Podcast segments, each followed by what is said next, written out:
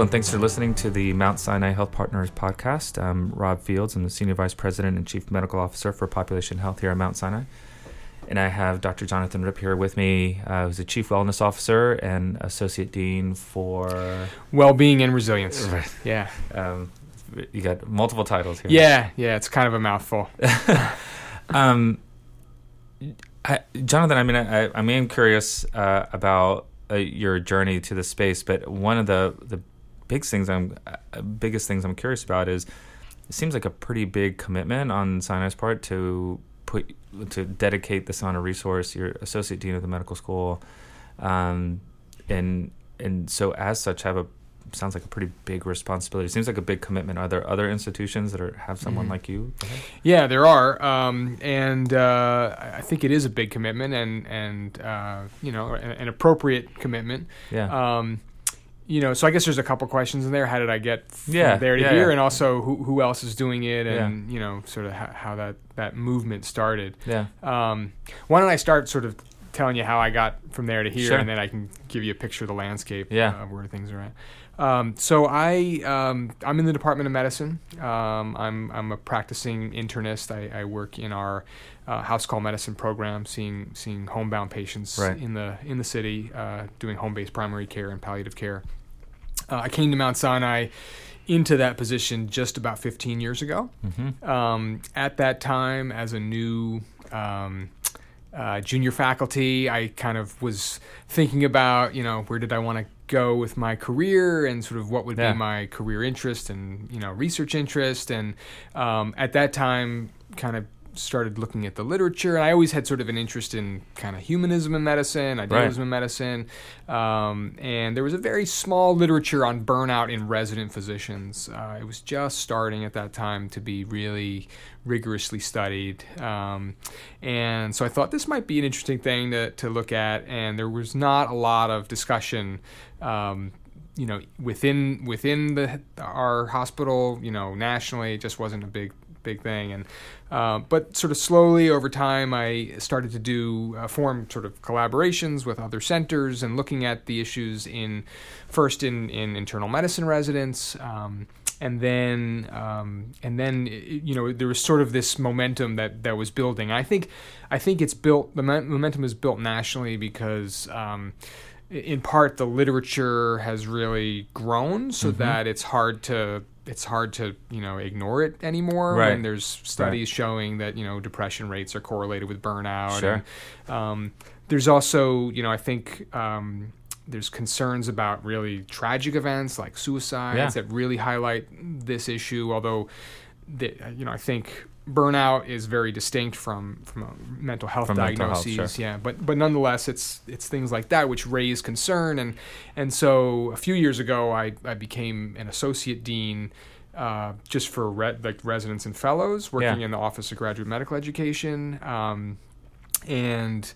Uh, and then, you know, what often happens is if you highlight a problem with one constituency, the other constituency starts saying, well, what about me? What about and, me, sure. Yeah, and so, it, you know, I think for a variety of reasons, um, it, it just became clear that the time was right. And, and um, you know, I think our dean, Dean Charney, is sort of, uh, first of all, his his area of expertise is resilience. Resiliency, sure. Uh, yeah, and so, um, you know, this was something that he, you know, he understood.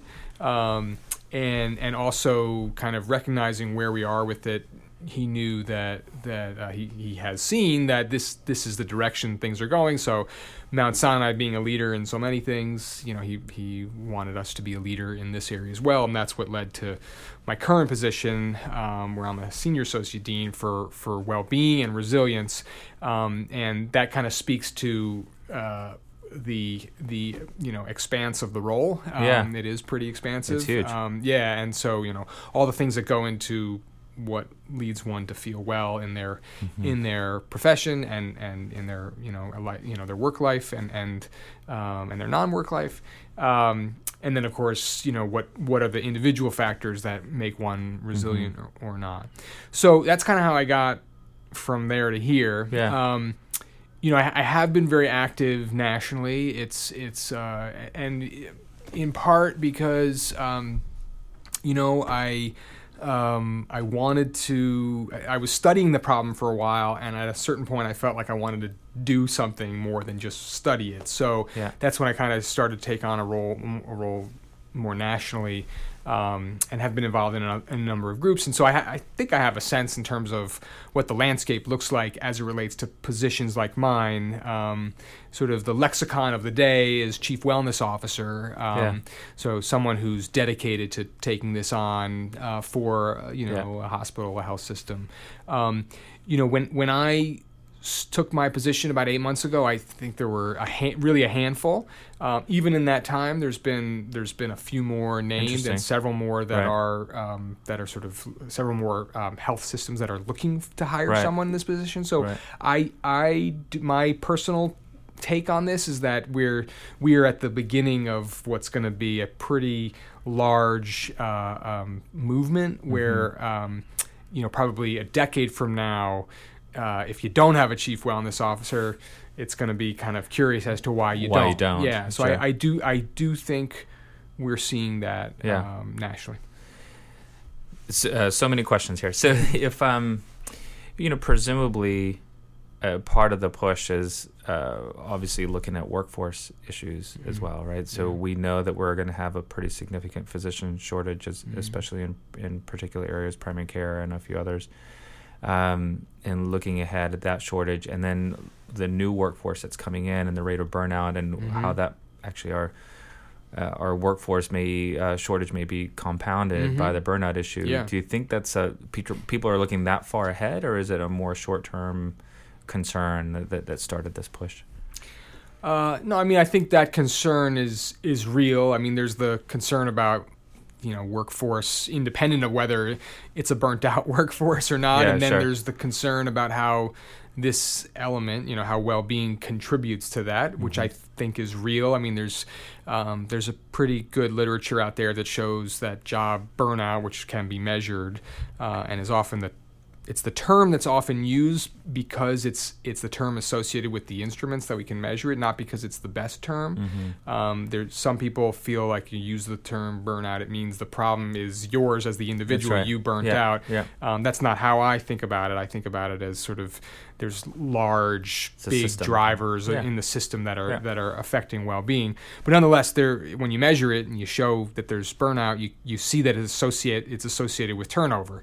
Um, and You know, I, when you kind of run the numbers, the the number of physicians leaving the the workforce each year due to burnout in some studies is like losing one or two medical school classes a year. So here we are graduating, yeah, right. and now we're losing. Right. Um, you know, and that that's obviously people leave the profession for a variety of reasons. Sure. That that's attributable to burnout as it can yeah. be measured. So.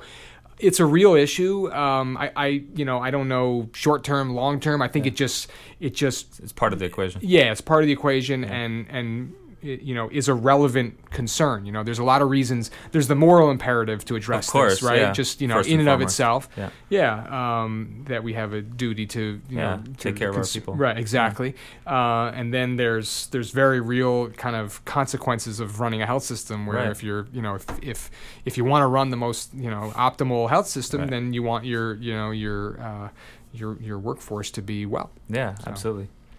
Presumably. You know, we we all go into this role in this profession uh, with the best of intentions, and in in most cases, I think a lot of idealism of what we want it to be, and so uh, you know, presumably we come into it uh, with a, a great deal of hope and, and, and love for at least the concept, and and obviously something changes, and I'm curious as to your thoughts of. Gosh, do, are we are we set up for failure from the beginning of our training? Uh, does it happen sometime later? Mm-hmm. You know, how does that progress, yeah. do you think? Yeah. Yeah, I mean, it is, uh, there is that kind of somewhat, you know, depressing aspect of, you know, you have these, you have this very idealistic group uh, yeah. at the start of, of medical school, and then somehow it just gets, you know, sapped out of them, and that that's, you know, it's, it's, it's, it's like a, little, a rite of passage almost. Yeah, it feels like. yeah. Um, you know, I, I don't think, uh, I, I think that happens a lot, and mm-hmm. is, but is not um, a foregone conclusion. Okay. Um, but I, I you know, my, my take on it at the present time, and this relates to sort of my approach to it, and in fact, some of the things that you're doing, um, is that uh, it, it's almost, uh, it's not so much the work hours or demands, because I think, you know, every medical student enters medical school knowing that they're going to work hard, and they're probably pretty a pretty pretty resilient bunch to start with. They're probably yeah, a group that's sure. that's used to working hard. So I don't think it's it's that suddenly those work demands have been ratcheted up and it pushes you over the threshold. I don't I don't think that's what's going on. I mean, the the, the work demands are are a component of all this, because yeah, sure. let's face it, we work pretty hard. Um, but I think a lot of this is, you know, you come into it with this idea that you're going to help people.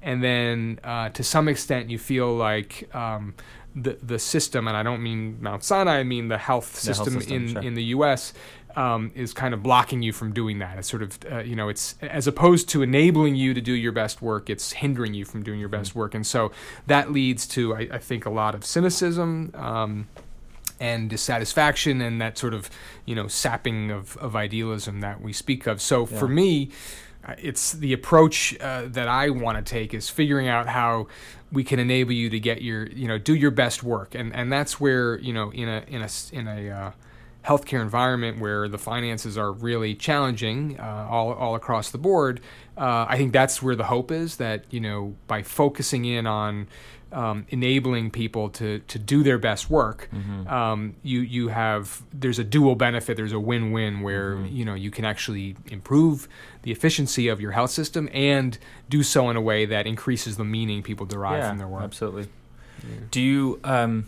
how much of it do you think is a because of all these forces you mentioned, finances, which are real, the effect of electronic health records, the effect of the stuff that we do in pop health, honestly, and we'll talk about that in a little bit.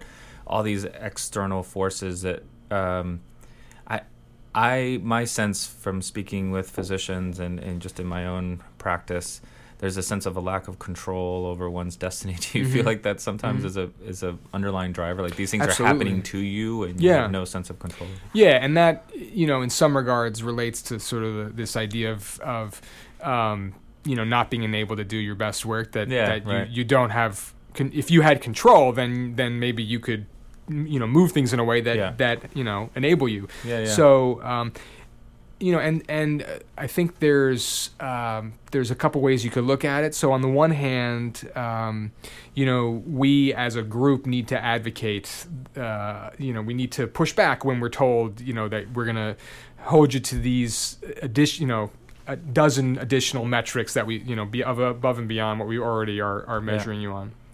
Um, and, you know, I, I'm I'm somewhat heartened by um, hearing some of the conversations that are happening at, you know, at Medicare, you know, at C M S, yeah. where um, they actually, there seem to be some people that understand that the, the regulatory uh, requirements around documentation yeah. may not, you know, may, may not, yeah, may not help, you know, and, and yeah. uh, maybe maybe contributing to this problem yeah. of, yeah, yeah. of burnout. So there's that aspect of it, which is, you know, if if groups like that are not are not making changes, then inevitably we're going to have some loss of control. So yeah. uh, on the one hand, advocating for for you know regulations that make sense. That's hard. If you're a busy clinician, it's, you know, it's hard to also be an advocate. Um, but I, I do think we can also try to create systems that um, that, you know, enable us to to work within. With, so, so to, you know, even though we may have lost some control, to kind of take it back a little bit by mm-hmm. um, creating a creating systems that that um, that allow you to, to do to work within those confines. Yeah, I, I would imagine, and that's part of. You know, in, in the design of your of your role, it sounds like mm-hmm. I, I bet that's what you're looking at, right? And trying yeah. to figure out how to implement these systems. Um, can we talk about a, a, maybe a couple of things you're working on sure. to try to help start that journey? Yeah, absolutely. Um, yeah, so uh, you know, we, we sort of have a um, we have a model uh, that we a model of well-being that mm-hmm. we've kind of my team has sort of worked on. It's still a little bit of a work in progress, but yeah. within that. Um, You know, because well-being is so complex and there's so many factors that influence it, um, from work demands to efficiency of practice to the control you experience to all the personal aspects, what's the culture like and, mm-hmm. you know, your social supports and, and that sort of thing. Um, we we too are taking, you know, because there's so many drivers, we want to address a lot of drivers and also prioritize based on where, you know, what's likely to have the greatest impact. So, um, you know, I wouldn't want to say that we're going to focus entirely on, um, on on sort of providing you as an individual with skills to withstand stressors, um, because then we're not we're not getting at the Dealing stressors, the problem, right? right sure. Yeah. So I think the the for me it's those um, what we were talking about before. It's those big kind of system level efficiency of practice initiatives that are likely to have the greatest potential impact. So, um, you know, I'm I'm not an I T person, but just in the last eight months since taking this job, I've sat and joined a lot, sat through and have joined a lot of our I T Epic um, work teams, um, really to be the the to try to be a change agent. So, um, if the goal is to fix these large system level efforts, or, or I should say these system-level drivers, mm-hmm. and there's efforts and initiatives underway to address those. I, I can't be the one that's also, you know, the the person that's running the right. Epic fix and the operational fix. It's right. it's too you know it's that's too big. Too big. Um, yeah. So I need to be the I need to be the change agent. I need to be the the uh, the the voice in that. I need to insert myself and and, and you know. Um, Uh, sort of work with leadership to to uh, you know to, to be inserted so that you know there's buy-in and and uh, you know sort of an understanding of the role I can play, uh, and then once involved in that process, be the voice that says, okay, well, um, let's think about how what what these four possibility uh, of these four possibilities for fixing the electronic health record. Um, what's likely to have the greatest impact on the everyday clinician, um, you know, who's who's burdened by mm-hmm. documentation requirements. So, um, you know, our model is has these big buckets of, you know, efficiency of practice, which I think is where the greatest potential impact. So I've been working a lot with our Epic optimization team um, to to think about ways in which we can provide supports and unload some of that documentation burden. There's a lot of that underway, mm-hmm. um, from Uh, the opportunities with speech-to-text software, so yep. you know the way you speak into your into your phone, and yep. it dictates uh, using much better software than that to dictate straight into the electronic health record. Yeah. And um, ultimately, when it comes to the electronic health record, I think it's it's about trying to cut minutes yeah. out, out of the day, right? So right. if we can if we can make that work more effectively, we can you know and cut thirty, forty-five minutes of time out uh, that you would have spent just doing things inefficiently. Right. That that's going to have downstream impact. Right. Um, it's going to lead to better efficiency practice and better well-being. At the same time, um, we can't ignore all these other factors, such as you know workplace culture. Mm-hmm. So you know working with the also that's a that's a huge. You know that's a, that's a huge um, uh, driver, right? And it's not one thing. And it's not one thing, right? right. So, um, you know, I think for me, it's it's about promoting a culture in which well-being is valued, and so just by virtue of my getting up in front of people and talking with you and others, mm-hmm. that that fills that role somewhat.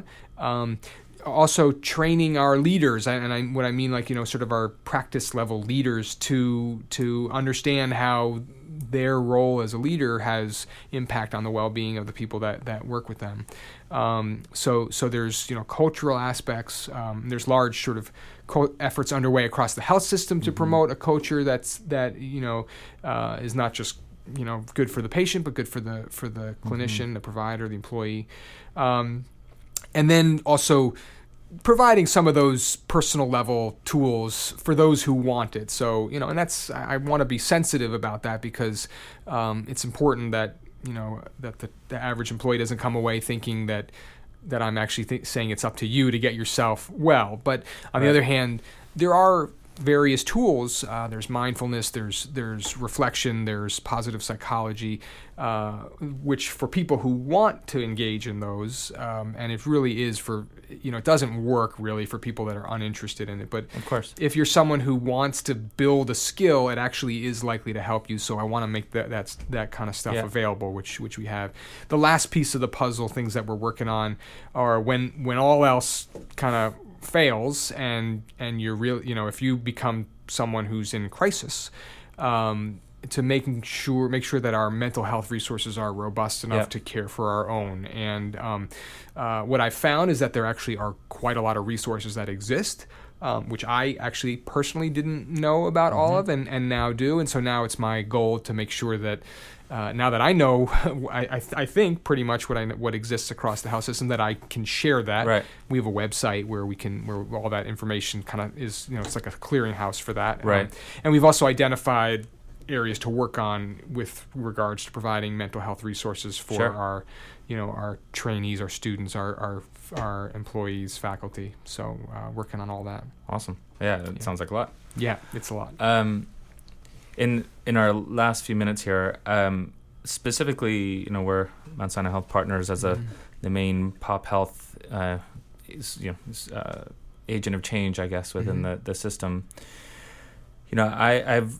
I have lots of concerns about how we approach pop health um, as a, as an additional burden, just coming from my own experience as a as a family doc, but also leading networks in in uh, a few different areas across the country, and hearing, um, I mean, hearing the frontline providers and how they mm-hmm. view us often yeah. initially, and um, so I have a, an ideal um, sense of my mind that in a fully realized model that what we are trying to build actually can improve provider burnout, meaning that, gosh, you know, we know that the population that needs us is increasing, the number of us that are providing the care is decreasing.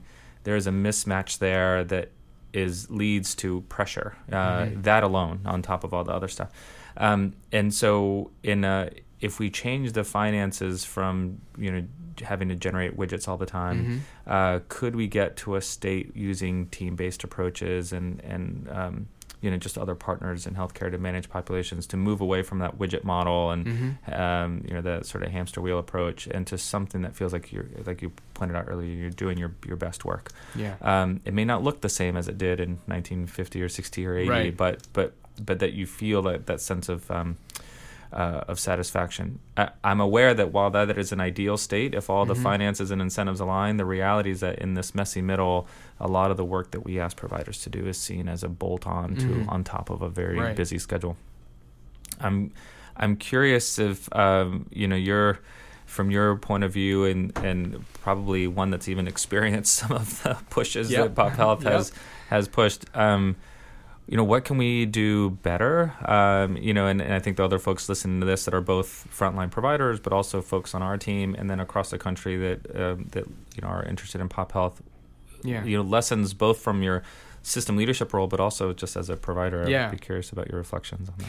Yeah, and I, I think uh, I, I can provide reflections from both perspectives, which I think are a little bit different, um, because I too have my sort of idealized vision of, of you know, really the promise of team-based care, and yeah. and there's clearly overlap and alignment here as it relates to um, you know, providing high-quality population health, absolutely, uh, healthcare, and and um, and then you know a, a workforce that is that is well in mm-hmm. providing that.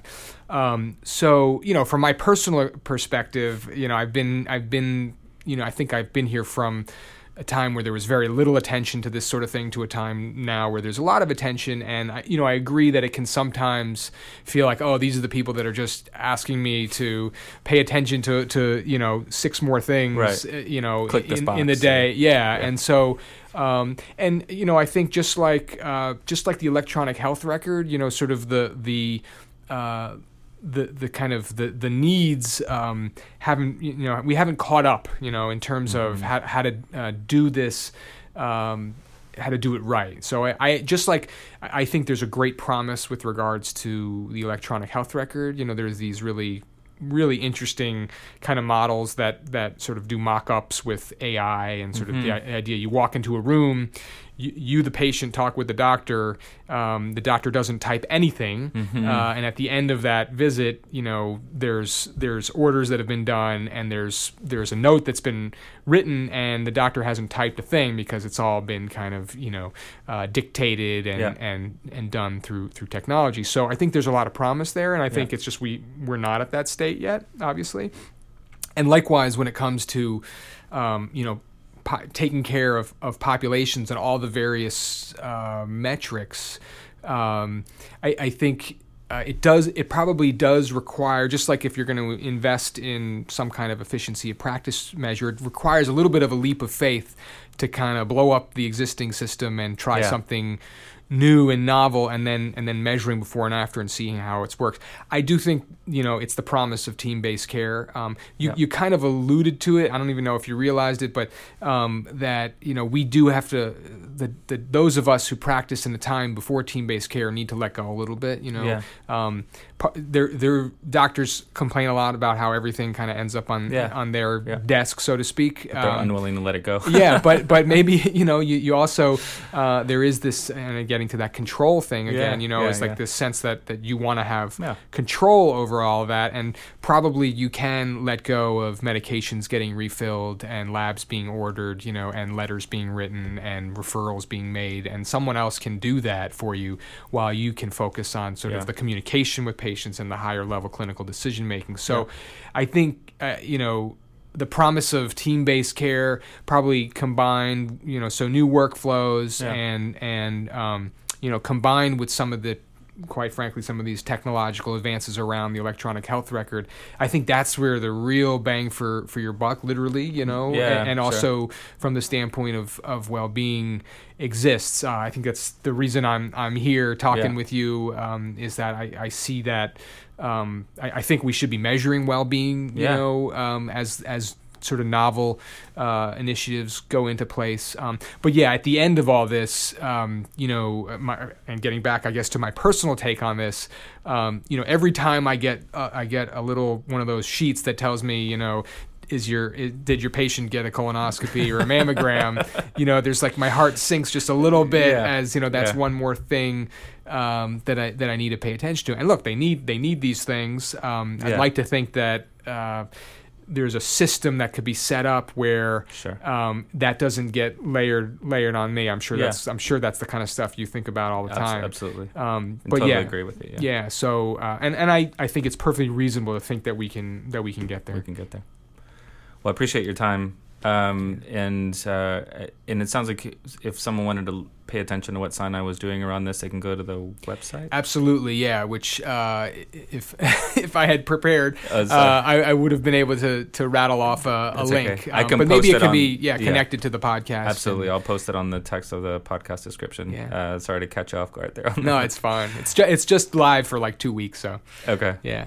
Well, thank you again for your time and for yeah. what you're doing, and I uh, hope to continue working with you. So. Great. Thank you. Thanks for listening to the podcast. And if you have any other ideas for future podcasts, please email me at robert dot fields at mount sinai dot org. Thanks a lot.